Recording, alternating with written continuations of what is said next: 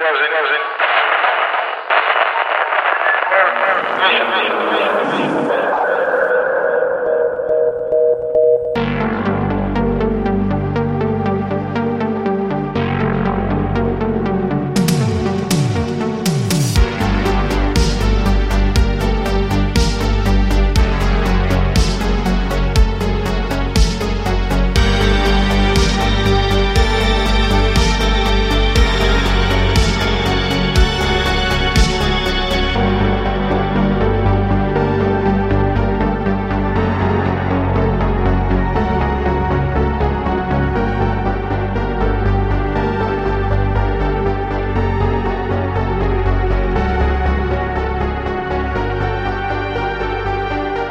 Derek, my name is Landon Stevens from Hudson, Ohio. I'm here to tell you a story that happened like a year ago. This was at night, I'd say around nine, ten o'clock p.m. So I wake up and I feel like I'm being watched. So I get up and I get my glasses. And I'm pretty bad at seeing, so I could have just seen something weird, but I woke up and it was kind of like cloudy out. And I'm by a highway. And so I see this, like, white thing over in, like, this swamp area by my house. And I'm like, what is that? So I look a little bit closer, and I see it's kind of, like, moving. But it's not moving closer. It's just staying in the same position, like, moving in, like, place. And this freaked me out because I didn't know what was going on. But, like, in past episodes, I heard... And around season eleven or ten or something, I heard that someone had an experience with a white creature that kind of looked like the creature I saw. And I was like, dang, I'm not the only one. Wow. This creature was skinny, white, and it kind of had like a light reflecting off of it. It was all on fours, and it was just like staring. I hope that was a good story. Love the show. Goodbye. Thank you, Landon, for calling in. Sounds like you've witnessed one of these pale crawlers that folks have been reporting lately. This newish phenomena, or at least new to most of us, seems to depict exactly what Landon claimed he saw that evening. A tall, pale, humanoid creature. And I suppose Ohio was the place to do it. Of all the reports that I've received of this alleged creature, a lion's share seems to center around the Ohio Valley and northwestern Appalachia, and coincidentally, near large cave systems. Now, some have theorized that that could mean a population of these things live beneath the ground in these caverns. And as it turns out, Landon's home and location of his sighting also happens to be in close proximity to the cave systems found in the Cuyahoga National Park, just a few short miles away. Now we'll for sure revisit this topic in a further episode. Until then, thanks again, Landon, for calling in. And welcome everyone to Monsters Among Us. I am your guide, Derek Hayes. Now I have something fun lined up for you guys this evening. Something a young Derek would have devoured as a kid. Well, he'd gladly devour it even today. Now, it's not a special episode per se, but a fun compilation of stories all centered around one particular subject. Monsters, beasts, boogeymen, and other vile creatures found in the darkness. Now, if you're a U F O fan or a ghost enthusiast, don't switch off that dial just yet. I have a few of those entries to sprinkle in as well. But yet, for the most part, this evening's episode will be a creature feature, if you will. A collection of hair-raising calls, like this one, out of Missouri. Devin, welcome to the program. Hello, this is Devin, calling from Washington, Wenatchee. The encounter that I want to tell you happened in Missouri. It was Martin City. So I was probably about fourteen, maybe fifteen when it had happened. And I was in a group home type facility, and I had uh, I had run away, and I was on the run and I was in the woods when this had taken place. I was walking through the woods, and I had come across a soybean field, and it was in the middle of the night. I would guess probably between eleven and midnight, somewhere in there. I was walking through the soybean field, and I was, well, I was getting ready to walk into the soybean field. I just exited the woods and had entered into the soybean field, and I was watching a herd of deer that were eating the soybeans. They hadn't noticed me yet, and all of a sudden they lifted their head and they looked over to the wood line across the soybean field on the other side of me, and they got really scared. They took off and ran into the woods, and I wondered what they had seen. In Missouri, we don't have a lot of apex predators besides like coyotes, feral dogs. In the location that I was in, we do not have any mountain lions, bears, anything like that. But I had seen a figure step out of the woods and walk into the soybean field. It looked like a person wearing a trench coat, and they had the same looking hat as the Jeepers Creepers guy. I didn't know what to think at first. I thought it was a person, maybe a homeless person. So I had kind of stepped back into the wood line, and I seen the figure kind of crouch down, and then he jumped up. I would probably say about ten to fifteen feet is what it looked like. And then a pair of bat-like wings came out, and he had flapped down really hard, and I could hear the sound of the wings flapping as he ascended. At first, I didn't think that it was real.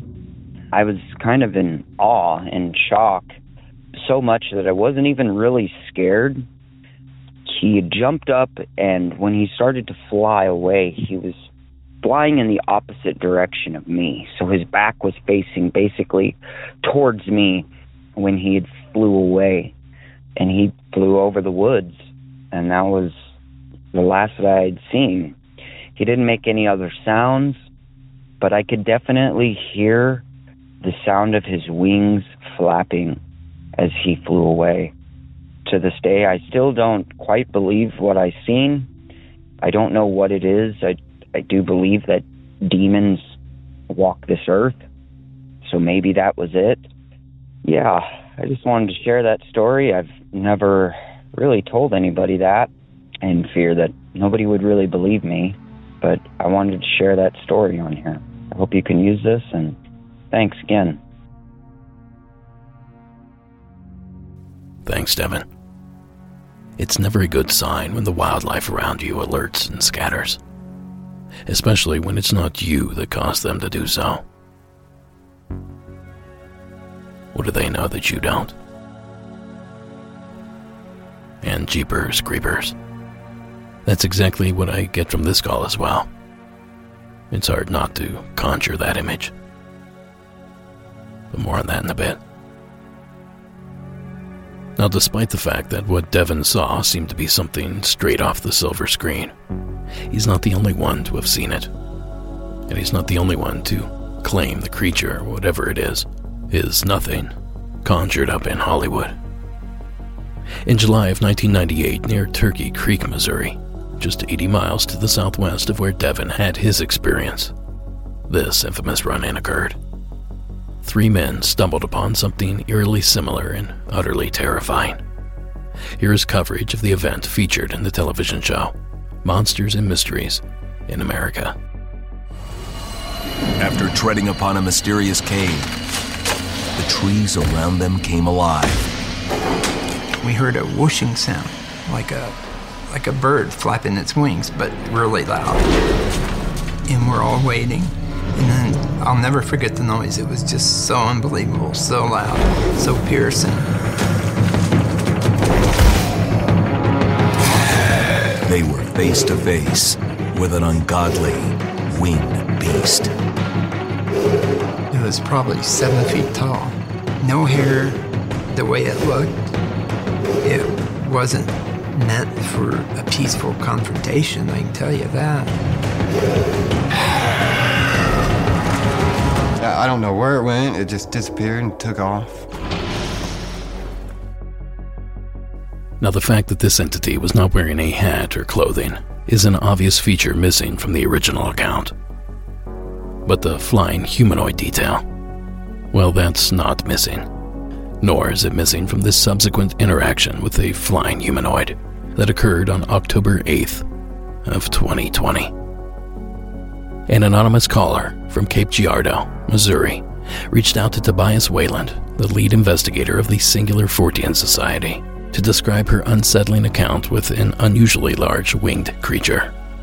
The caller recounted that one evening she, her fiancé, and two young girls were driving through the neighborhood admiring all the houses decorated for Halloween.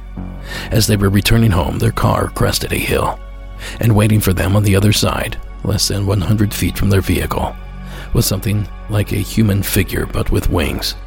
The feet and toes were pointed to the ground. It had scrawny legs but muscle at the calf. The caller took note that the monstrosity was no more than six feet tall with wings that looked like they were made of skin.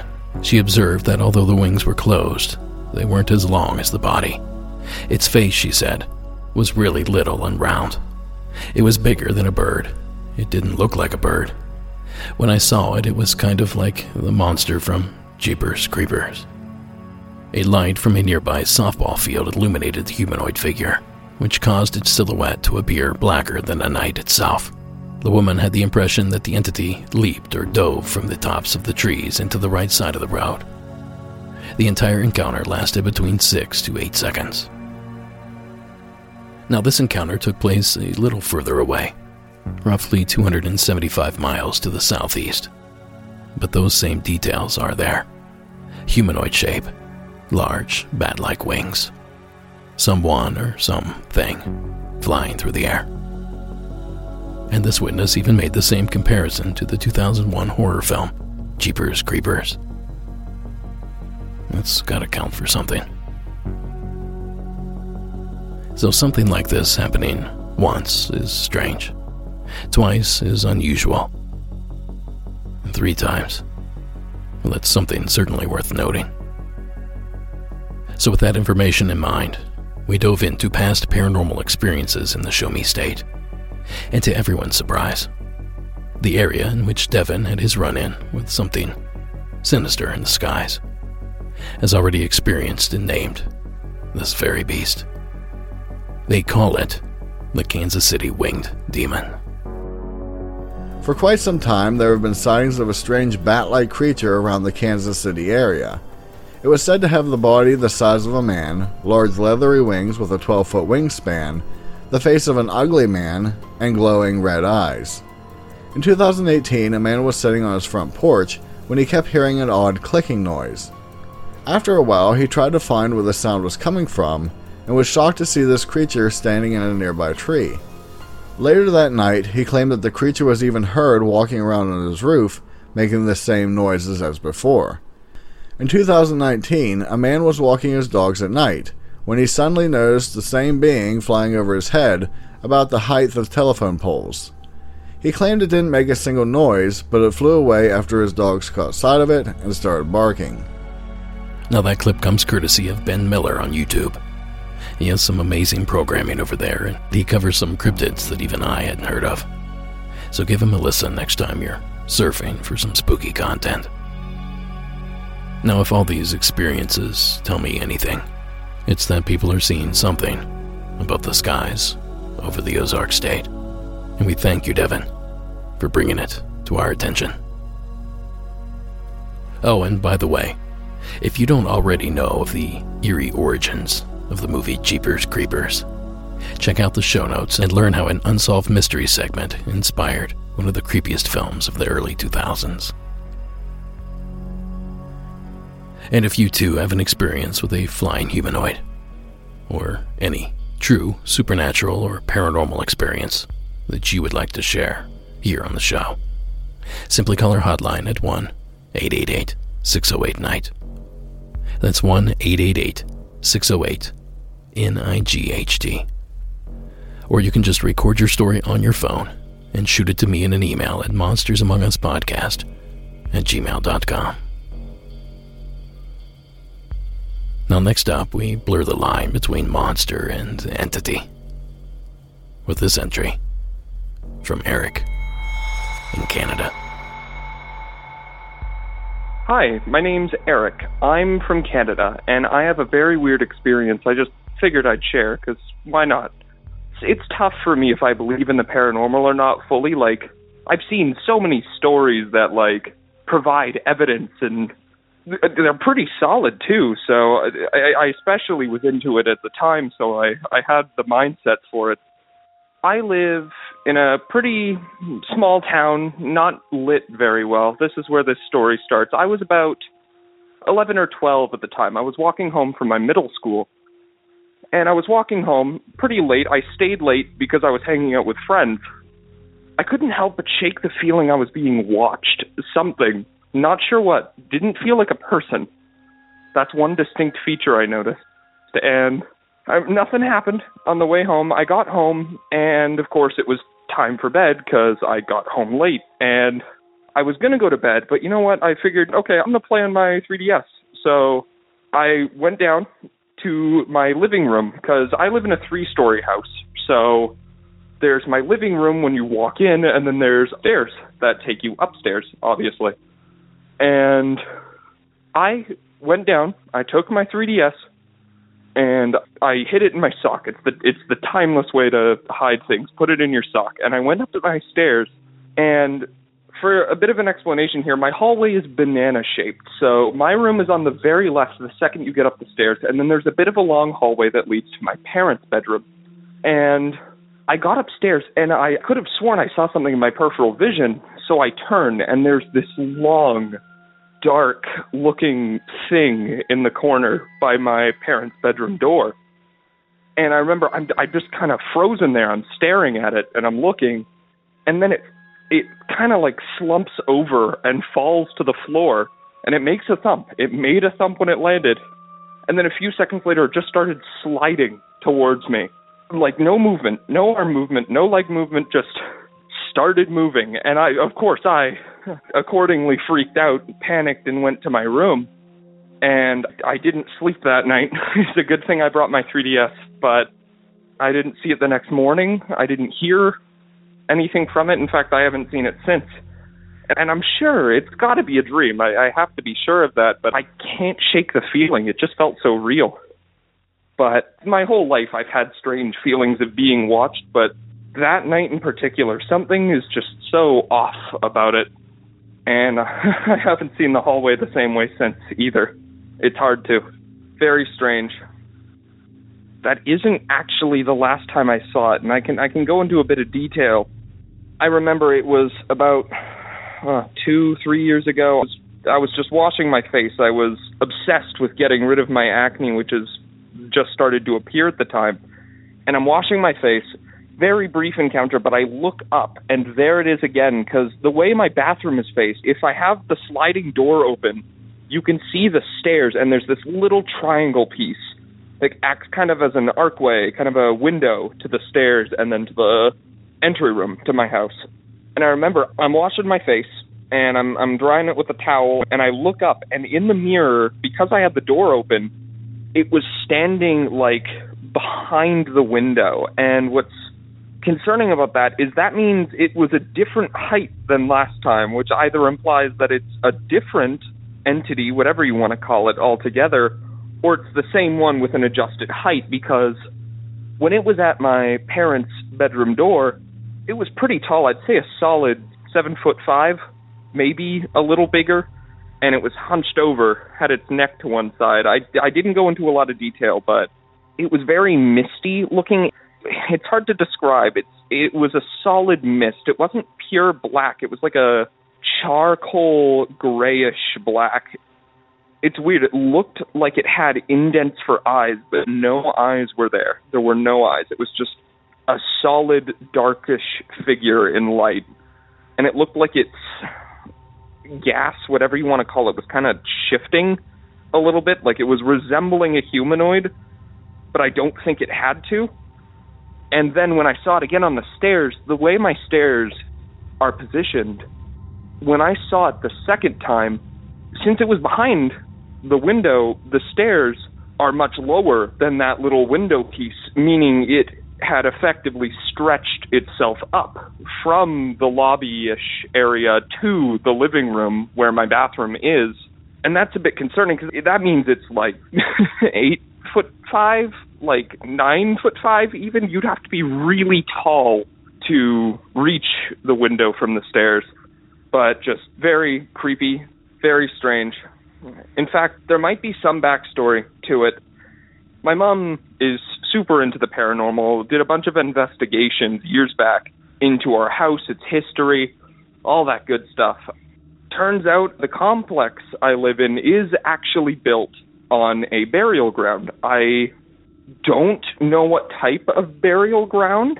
I'm unsure what type I would even refer to it as, but yeah, we are officially on some burial ground, unofficial, but a burial ground nonetheless. But that, admittedly, that is a little bit concerning and might explain what happened, but it's just very, very strange, very strange. Anyway, that's all I have to share. And I hope you have a good night, and I'll see you later. Goodbye. Thank you, Eric, for calling in. A long, dark thing slumped over and sliding on the floor. I don't know. It sounds like some sort of creature to me. But of course, how it got there, that's the million-dollar question. Was this creature somehow of extraterrestrial origin? Did some slug-like alien invade Eric's home? Perhaps it's something more akin to dimensional travel, a creature from a different plane of existence. Or maybe something primordial, an ancient being that's so old, so established, that the rules of our world don't really apply to it. Maybe something tethered to the mysterious burial grounds beneath Eric's home. Or, as Eric seems to suspect, a wild yet realistic dream, a simple figment of his overactive imagination. Now, per usual, I have very little in the way of answers. But I do thank you, Eric, for sharing the entry. Whatever it is, it certainly made my skin crawl. Now, one thing you might not know about me is that I love to cook. Sarah and I cook at home a lot because we live in a small town without a lot of restaurant choices. But one obstacle we often run into, especially during the busy work week, is we don't know what to cook, and we get tired of eating the same thing over and over again. Thankfully, tonight's sponsor, Green Chef, helps us keep meals interesting, with tons of variety, seasonal ingredients, and customization options. Now we can choose from fifty plus flavorful weekly menu and market items, with options to mix and match meals from different dietary preferences in the same box. Now, Green Chef meal kits come right to your door, which keeps us from aimlessly wandering the grocery store aisles. They even have easy ten-minute lunches with nutritious recipes, which are extremely helpful when I'm on a strict deadline and I don't have time to make a whole production out of lunch. So feel your best this summer season with easy, balanced, delicious meals that support your healthy lifestyle. Go to green chef dot com forward slash Monsters Among Us sixty and use code Monsters Among Us sixty to get sixty percent off plus free shipping. That's green chef dot com forward slash Monsters Among Us sixty with code Monsters Among Us sixty for sixty percent off plus free shipping. Green Chef is the number one meal kit for eating well. And as always, supporting our sponsors supports the show. So thank you for listening. Now back to that stick structure you found. Now let's keep with the trend of shapeless intruders and welcome Joseph from Utah to the show. Hi, Derek. This is my first apparition encounter. My name is Joseph. I'm from Utah. So this call happened back in my the house I grew up in when I was younger, the house I spent twenty-one years of my life in. I'm in a town in about the center of Utah called Manti. My dad used to work property preservation, which was where they would clean up foreclosed homes, and they would clean them, winterize them, and make them look good so the bank could put the house up for sale again. And my family used to leave a lot of times on these jobs because they would take a long time and they'd leave me home alone. I was still really young at the time, so I really didn't go with them to help. I was six years old when this happened. But it's known amongst all my family that our house was what you would call haunted. I was terrified of the dark all of my life. I never stepped foot outside in the dark on my own until I was sixteen years old. So that can give you a little bit of explanation of how terrified I was. But either way, this was a five-bedroom house. We had a big yard, we had a garage, and three sheds on it, and there was three bedrooms downstairs, and then upstairs there was two bedrooms side by side, one longer one and one smaller one. My bedroom was based upstairs in the smaller bedroom, and if you were to sit right next to the doorway, you could lean your head out and see down the stairway. I used to have my desk on the corner of the room closest to the stairway, and I had my old ancient cube monitor with my old computer, and I just sit there and watch movies on it. And I remember I used to always leave the lights on in the house, every single light, when I was home alone. My parents would stay gone sometimes overnight on these jobs because it was easier to stay overnight than go back the next day. And I just remember that I heard footsteps walking through the house. A very distinct sound of heavy, big boots of a big guy. You know, my dad was a relatively big dude too, so it sounded like he was walking through the house, but he was gone. No one was there but me. My whole family, my brother Delano, Ezra, my sister, Mikkel, my brother Jarrell, my dad, my mom, were all gone. And I just remember hearing footsteps walking through the house. And right below the stairway was the kitchen. And right across from the kitchen was another bedroom. So there was a hallway that crisscrossed the stairs.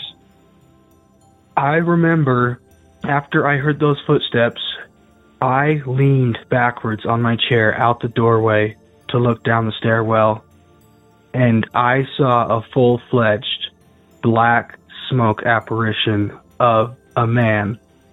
No features at all. It was just black, blacker than black, and I had every single light on in the house, so this was very obvious to see. And I stared at it for maybe a few seconds before it walked to the other side of the stairway and disappeared. All right, that's my story. Thank you very much. I hope you guys enjoy it. Thanks, Joseph. No, I'm not a doctor, not a law official, or even a parent, but I think six is too young to be left alone in any home, let alone a haunted one. And perhaps that all plays into Joseph's experience. I'm sure at six years old, home alone, your paranoia would be working overtime. Now, of course, that's not to say that what Joseph claims he saw wasn't real. It's still entirely possible. But given all that time that Joseph spent alone, it's no wonder he experienced strange happenings, real or imagined. So thanks again, Joseph, for sharing the encounter with us. And I hope you're no longer alone. Now, folks, outside of joining our Patreon, where you can access about eighty-five hours of additional content. You can also support the show by proudly displaying and wearing our merchandise from our official shop. Just visit monsters among us podcast dot com and click on the shop tab to explore our carefully curated collection of hats, shirts, totes, pins, patches, posters, and even stickers, all designed exclusively for Monsters Among Us by your favorite paranormal and supernatural themed artist. And they're all printed on quality material. Again, visit the website at monsters among us podcast dot com and pick up something today. We sure do appreciate the support. Now, this next one might not exactly fit U F O standards. For one, it doesn't seem to be flying. But I can't help but think it somehow fills tonight's quota for that sort of activity. So fans of strange, unidentified lights, get a load of Chris's entry out of California. Hello, this is Chris Odin. I live in Woodland Hills, California. I work DoorDash, so I, I end up driving a lot, especially at night. And recently, as in like five minutes ago, I just found a place to park to call to tell you about this. So the day is May first. The time is eleven fifteen p.m. This takes place on either Country Club Road or Wood Ranch Road in the Country Club area of uh, Simi Valley. I was driving down the street about fifty miles an hour, and it's fairly clear outside. There's not a lot of stars visible, but there's no clouds either. When I see, you know, traveling down the street, or like near the sidewalk, this pillar of red light that is probably, I estimated to be about three feet tall, and it's kind of like weaving, if that makes sense. Kind of leaning back and forth as it's traveling in the same direction that I'm traveling. And I looked at it from a couple different, like I moved around in my car to try to see if it was like a glare or a reflection of something or other. And it stayed, it, like it tracked, it kept going, and it, like it didn't seem to warp or change based on my positioning in the vehicle. And then we got to a part of the road where there were a bunch of trees on the median between the road and the sidewalk that would very briefly obscure my vision of the entity, and it blinked out of existence as it passed behind one of these trees. This has got to be like the fourth unsettling, if not downright spooky thing I've seen while DoorDashing. Hope that's enjoyable. I'm freaked out. I'm gonna go home now. Have a good night. Thanks, Chris. Now I know that area pretty well, and I can think of no reason why something like that would ever be witnessed on a public sidewalk there. But that said, Woodland Hills is essentially an L A suburb, and if you know anything about the L A area, it's that things have a tendency to get a little strange there. So maybe this occurrence isn't quite as odd as we first thought. Is this some sort of art installation? The newest tech that only the elite know about? Or something perhaps from out of this world? A big thanks to Chris for dropping by to share the story. And an even bigger thanks for pulling over before you left your entry. My editor, who also happens to be me, appreciates that. Now with a strange light story under our belt, let's fulfill our duty of adding a ghostly entry as well. This one, also from the state of California, should do nicely. If you would, please welcome Jay to the program. Hi Derek, my name, well, I'll just keep it anonymous and I'll just go by Jay. I'm a longtime listener, and I've actually submitted an account on my childhood home with like maybe a possible spirit messing around within our house and like messing with the doors and like door hinges and stuff. But anyways, I was listening to an earlier season, I think it was season eight, where you mentioned the city of Oxnard in California, and you had mentioned the haunted Walmart there in Oxnard, and it was, you know, had me thinking of my days working at Ross. So I live um, within like the Oxnard area. So anyways, I wanted to just call in for these like two things that happened while I was working there from like two thousand ten through two thousand twelve. So I moved out to Oxnard in two thousand ten, and I started to work at Ross shortly after. And again, this is a Ross that's like located right in that Walmart. I worked there as a cashier and like a salesperson, which was it's pretty much that person who like walks around the floor and like picks up things off the off the floor, like clothes and just kind of like merchandise and stuff. So I remember this one night I was near the fitting rooms and I was picking up things off the floor, and we had closed the store, so like there was no customers, and it was only just myself and maybe like four or five other employees just kind of like in our own department picking up stuff. so I'm by the thing rooms, and I'm, like, picking up things, and I'm, like, squatting, and I'm, like, trying to move as quickly as I can because I just want to get done, and I want to go home. Anyways, I'm squatting on the floor, and I feel, like, a hand, like, touch my butt. And it's so dumb, but, like, I, I immediately get up, and, like, I turn around, and I'm ready to, like, go off on someone because I'm, like, who the hell's touching me? And no one's there. I'm, like, oh, like, I, I know I felt that. I felt it. I felt someone touch me. I'm, like, looking around, and I'm, like, replicating my movements, and I'm trying to debunk it, and I just couldn't figure it out. So I'm like, you know what, whatever. And so I just figured I imagined it, or let's just move on, and that was it. So fast forward to two thousand twelve, I am now a stockroom supervisor, and I am with my team, and we usually would go in really early, like at four a.m. to unload the truck that would arrive at around the same time. So, you know, we start really early. So anyways, this particular morning, I and two other employees are the first to enter the store. And we headed straight to the break room like we usually did, just to put our stuff away. And in the break room, there is a cash office, which requires a key to get into that specific room.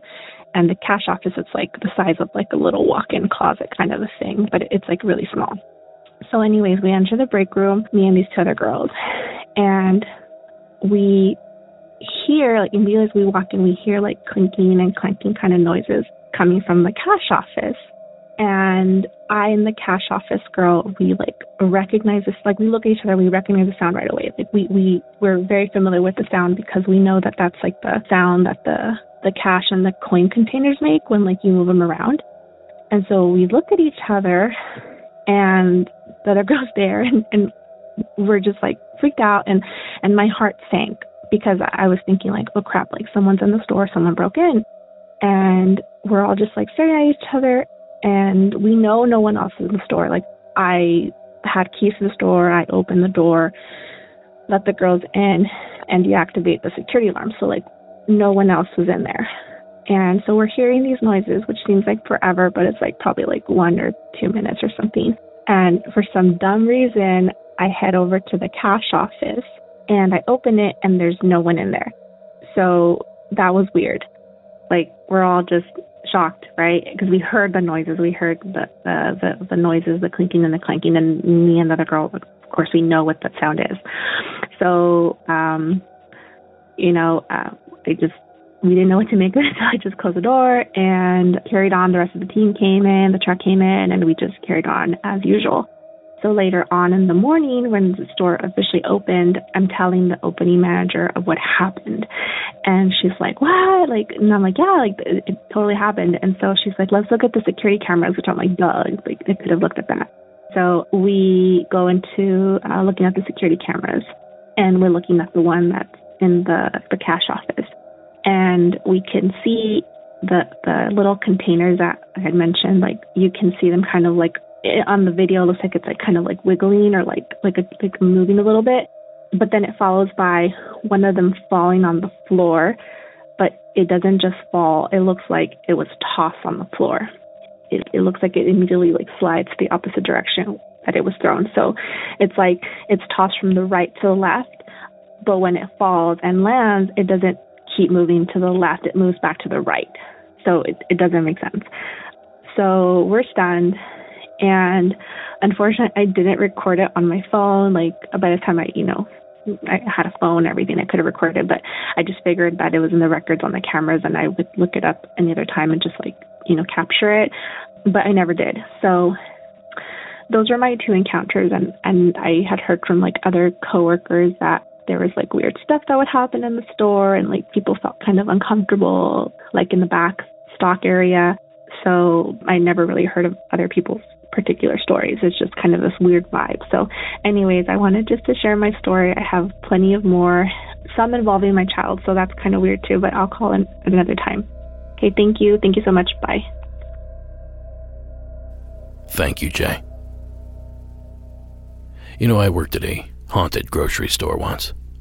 The last couple years of high school, I worked for our local grocery store. Eventually, I worked my way up as manager of the frozen foods department. But before that, I was what they called a checkout boy. Or person, I suppose. Now, I'd stock shelves, straighten items, and I'd bag everyone's groceries. And at the end of the night, I was in charge of cleaning the entire store. Sweeping all the aisles, taking out all the trash, and we had a floor buffer that ran on propane. And we took turns running that each evening. And at the very end of the shift, we had to turn off the lights. Well, the front end of the store was pretty dated. Uneven floors, tiles that didn't match, leaky ceilings, narrow aisles. But the back room, the break room, and the basement storage area, well, those places were literal nightmares. And turning off those lights meant that you had to go down there alone. Now, the company used the back part of the basement as a long-term storage area. And if you dug deep enough, you could get to up underneath the main office that sat in the front entrance of the store. Now, the area beneath that section was quite old. To give you an indication, the floor was still made of dirt. Now, there were strange objects stored there. Old cash registers, maybe old butcher equipment, stack of newspapers. But it was gross, grimy, and undoubtedly haunted. Other employees would report hearing voices coming from back there. The lights would turn themselves back on after you've turned them off. And something even I experienced was someone softly whistling a tune by that back part with the dirt floor. Now that store is still there. It recently changed owners and changed names, and probably store policy. It takes a lot to rattle me, but I always hated going down there. Many years later, I might have discovered why. I found a book on the history of my hometown, and through that I discovered that the front office of the store used to be a standalone building that served as the town's first funeral home. And that basement area with the dirt floor, yeah, you guessed it, that's where they used to prepare the bodies.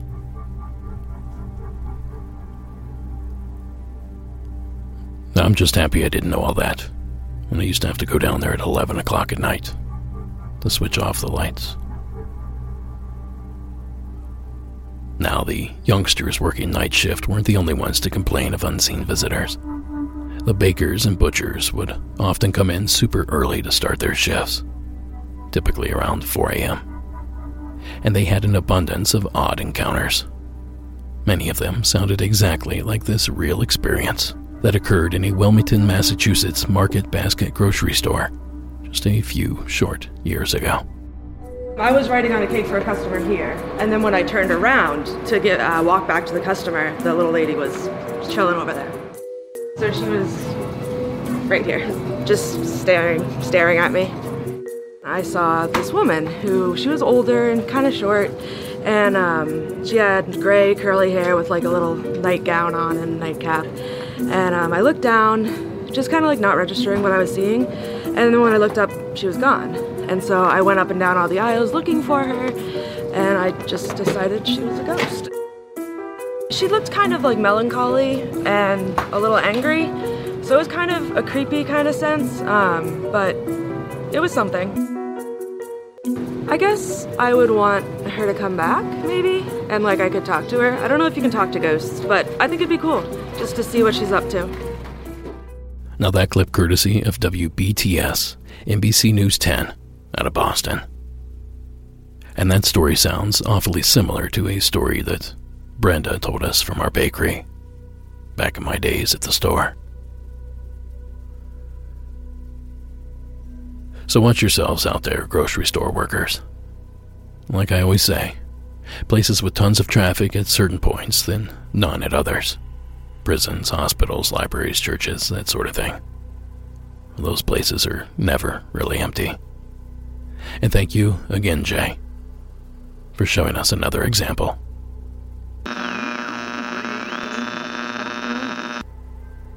Now with those two entries in our rearview mirror. Let's get back into the monsters. This time with an entry from that state up north. Please join me in welcoming Kendall to the program. Hi, this is Kendall. I'm calling from Grand Rapids, Michigan. Previously, I heard your story about the frogman, I believe, and I had a sighting about four years ago. I was driving home at one in the morning because I worked late at the time, and I was at a stoplight, and there was, it was almost like a giant frog the size of a dog, but its legs were stretched out. And my first thought was maybe like a very large alligator. And I know that sometimes we have pets that get out, like people have exotic animals, but it like slowly crawled across the street. And I thought maybe, you know, it was in my head. But I turned over and looked at the other person at the stoplight. And we rolled down our windows and we were like, oh, did you see that? And we were just both thought we were crazy, and the light turned green and we drove away. And I haven't thought about it until I heard in the Ohio area about frogman. So I'm not really sure what happened, but I thought I would call in and uh, share my sighting. Thank you, Kendall. Now, where have we heard this one before? Oh yeah, it's very reminiscent of the Loveland Frogman of Ohio lore. And it's also worth noting that this description is similar to the Toadman story that we played back on Season thirteen, Episode eighteen. A large toad, frog, or amphibian-like creature covered in thick, warty skin. You know the type. And if I'm honest, it's also indicative of another report that I received recently. A call out of the volunteer state of Tennessee. This call, in fact, from a caller named Angela. Hey, this is Angela from Tennessee. I'm a nurse, or I'm retired now, and for a, quite a while I had to travel about an hour one-way trips to where I worked at as a nurse. So I've seen several weird things, you know, while driving. Only two things that I would kind of put in the paranormal category. Okay, a friend and I were sharing this ride back one evening, and we're on this long stretch of road, and we're having a, a you know, fun, uh, you know, shooting the breeze back and forth with each other, talking about, you know, things at work and just, you know, having a, just a little happy time. Well, all of a sudden, from the left side of the road, I'm driving, from the left side, the driver's side, we see this thing. It was like a dark grayish, brown, greenish color. It was probably about the size of a medium-sized dog, but it wasn't a dog. If you have ever seen the movie The Water Horse, and it shows the little baby Loch Ness Monster, and I know everybody's going to laugh. I'm used to it. That's exactly what it looked like, except it was much smaller. It was almost like a scene from a movie. She and I had been having a really fun time, laughing, talking to each other, and then all of a sudden, once this creature just shoots across the front of my car, both of us go dead silent. Then we look at each other, and she says, did you say that? And I'm like, yep. And she's like, what did you see? I said, I don't know. What did you see? Well, what did you see? Well, we go back and forth like that for about two or three minutes. And then finally, I just go for it. And I said, well, what I saw had a long tail and a long head and four legs, a roundish kind of chubby body. And as it round four legs, it was bobbing its long neck and its tail in unison with each other. She said, yep, that's pretty much what I saw too. So from then on, we just kind of continued on our journey. We had about forty more minutes to go before we got home. We never said anything after that. I mean, I don't know how you top a journey like that off, really. So I know I have told a couple of people this, and it kind of reminds me of the video of the dinosaur that was caught, you know, on video down in Florida. That seemed to look like a raptor type thing, And yes, I know, I've heard all the stories. Yes, a baby brontosaurus is thousands of pounds. But I'm just saying that that's what it looked like. Could it have been a lizard? Possibly, but I'm telling you, go back and look up the water horse and look and see what the little baby thing looked like. And that's what I saw. Except it was years before that movie actually came out. And of course, I've seen the Loch Ness Monster. I mean, that sounds crazy. But I'm saying this was smaller, about the size of a medium-sized dog, probably about forty to fifty pounds, around in that category. It would have probably been, I had a Toyota Camry, it would have been probably about the length of the tip of its tail to its nose. It was probably almost as wide as my Camry as I was coming down the road. Crossing in front of my path, I almost thought I was going to hit it. Happened so quickly, but clear night, summertime, all kinds of stars out, and there it goes. He just shoots across right in front of us, and from then on, we're like, okay. But anyway, I love the podcast, and I wanted to tell this story. I know it'll probably get a lot of laughs, but I saw it, she saw it, and to this day, both of us would put my hand on a, I don't care how many sacks of Bibles, and saw what I saw. Anyway, keep up the good work. I love my Patreon subscription. I've started back listening to a lot of the old shows again because I love them so much. Anyhow, thank you for letting me tell my story. Thank you. Bye-bye. Thanks, Angela. You know, I love stories like this one. Clearly, she saw something cross that road, and it sounds like her passengers saw it as well. So the question now on everyone's mind is, what was it? What sort of creature could possibly match that description? And to answer that, we had to do some digging. I had a few ideas up front, the obvious suggestions. A dog, a muskrat, a beaver. Some known animal that simply darted out in front of her car. And the passing glance was not enough to glean the details necessary to positively I D the creature. But then I started thinking outside the box. What if this was a super rare animal? Something that lives in the Tennessee area, but few people see. A hellbender salamander, which is essentially a two-foot-long salamander that lives in that area. Or what if it's one of those invasive species? Tennessee has its fair share of them. Nutria live in several waterways in the state. A capybara was captured in eastern Tennessee back in two thousand seventeen.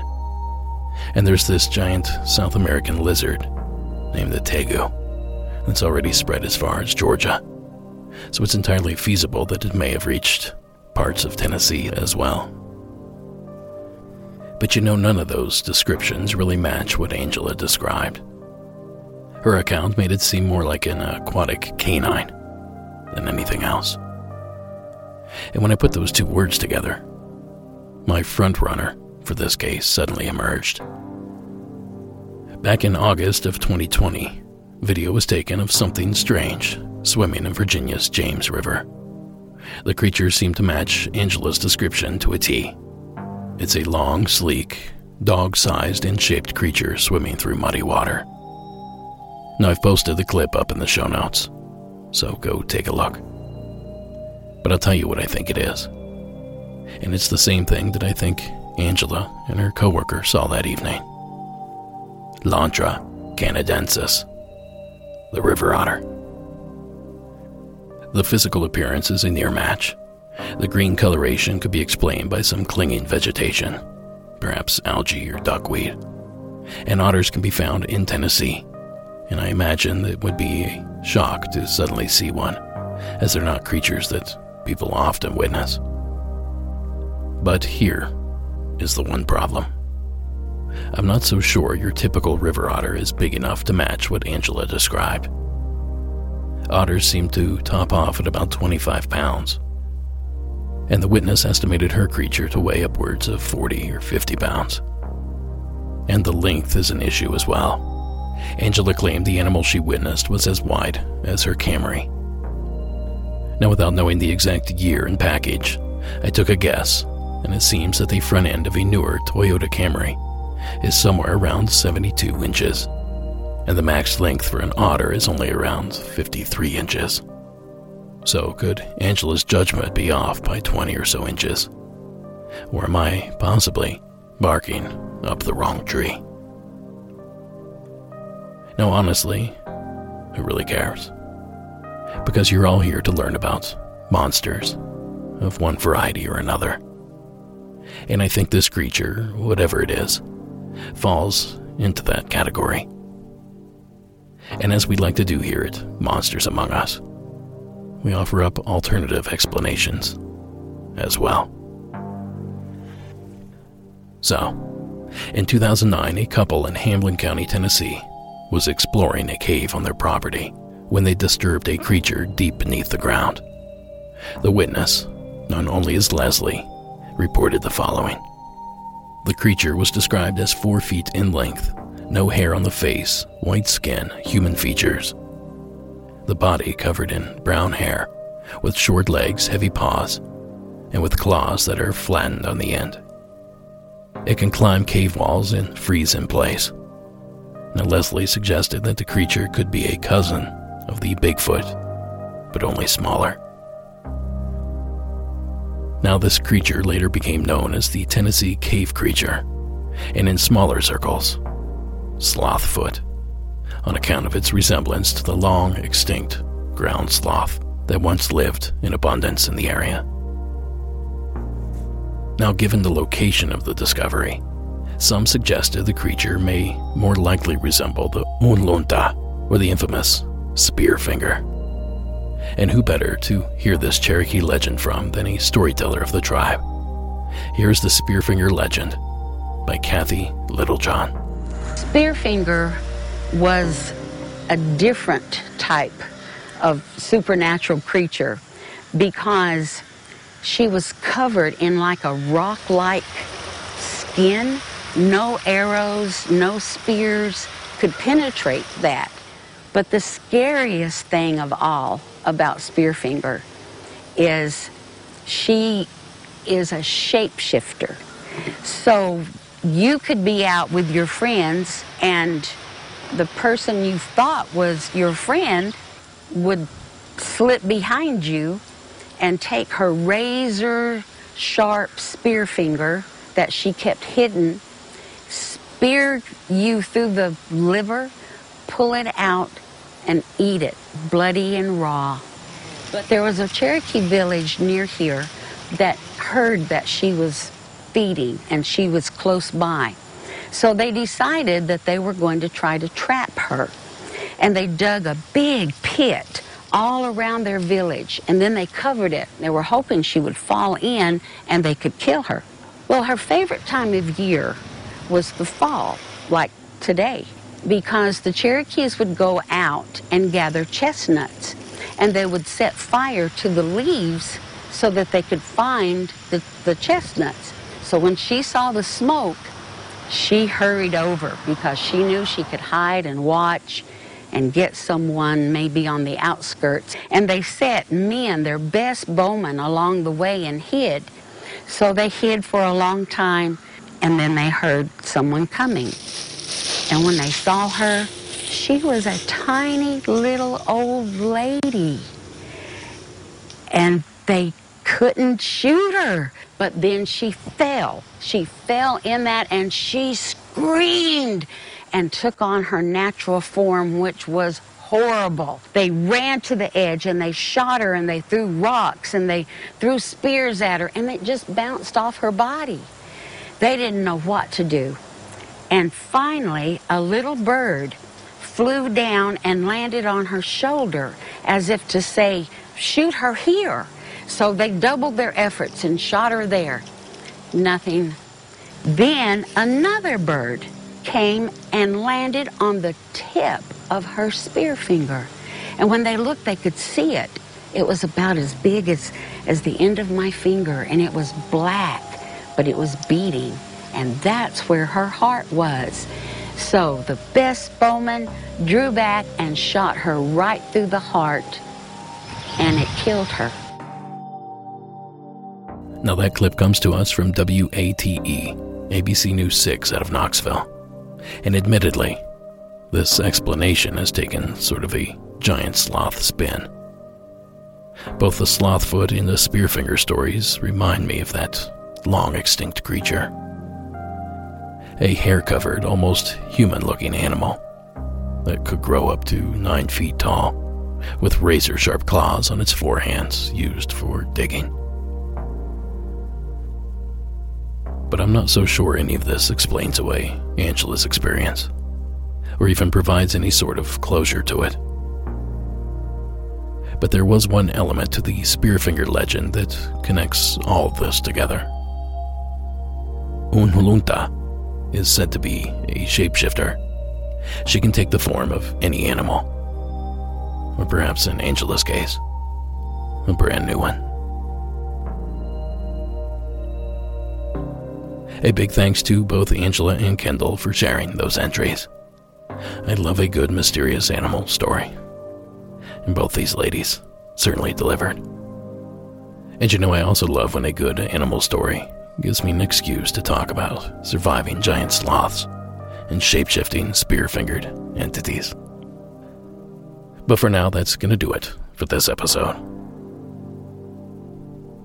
I hope you had a monstrous time exploring these beastly entries. And I want to thank you so much for joining us here this evening for tonight's creature feature. Now, as always, Monsters Among Us is written and produced by me, Derek Hayes. Additional support is provided by Sarah Carter Hayes and Delaney Bowers. Copyright Red Crow Media. All media used in this production is done so under the protection of fair use. And if you like what you hear, jump on social media and give us a follow. And while you're at it, join us on YouTube. A like and follow there goes a long way. And speaking of long ways, a rate and review goes a long way as well. If you can't get enough of the show, be sure to check us out on Sundown ninety-six point six on Tuesdays and Thursdays at nine p.m. Eastern, or the UnX Network, Saturdays at eleven p.m. Eastern. And if you like The Score, just go to YouTube and search for Iron Cthulhu Apocalypse, co dot a g Music, and Carl Casey and White Bat Audio. Now, thanks again for tuning in. Don't forget what I told you at the end of last week's episode. And please, keep it spooky, and have a good night.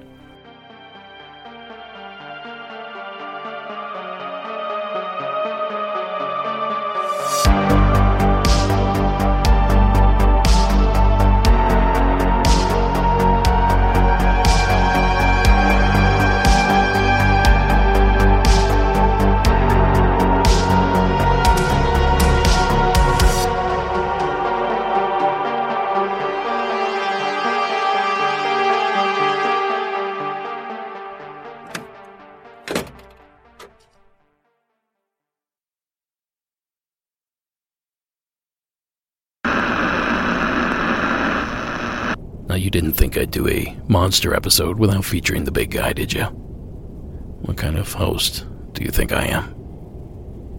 Well, here to represent the Foot is Amber, out of Arkansas. Hello, this is Amber, and I have been listening to your podcast. I absolutely love it. The story I have today is when I was about eight, my dad was driving me home from my family who babysat me. We live in Arkansas, and my family, since the eighteen hundreds, my family has owned a lot of land in a town called Lavaca, but for about ten miles, it's nothing but woods. So they own this dirt road we were driving on. I have like four family members on that dirt road. So my dad was driving me, and it was probably like eight p.m. at night. We've never forgot this. And in front of us, it looked kind of like a man walking, but actually, it was like a Bigfoot. Like, it looked exactly like the description. It looked like a man that was, like, completely hairy, and he was walking like a person would. It crossed in front of us, and as it was crossing, it looked at us and stared at us, and then it just kept walking back into the woods.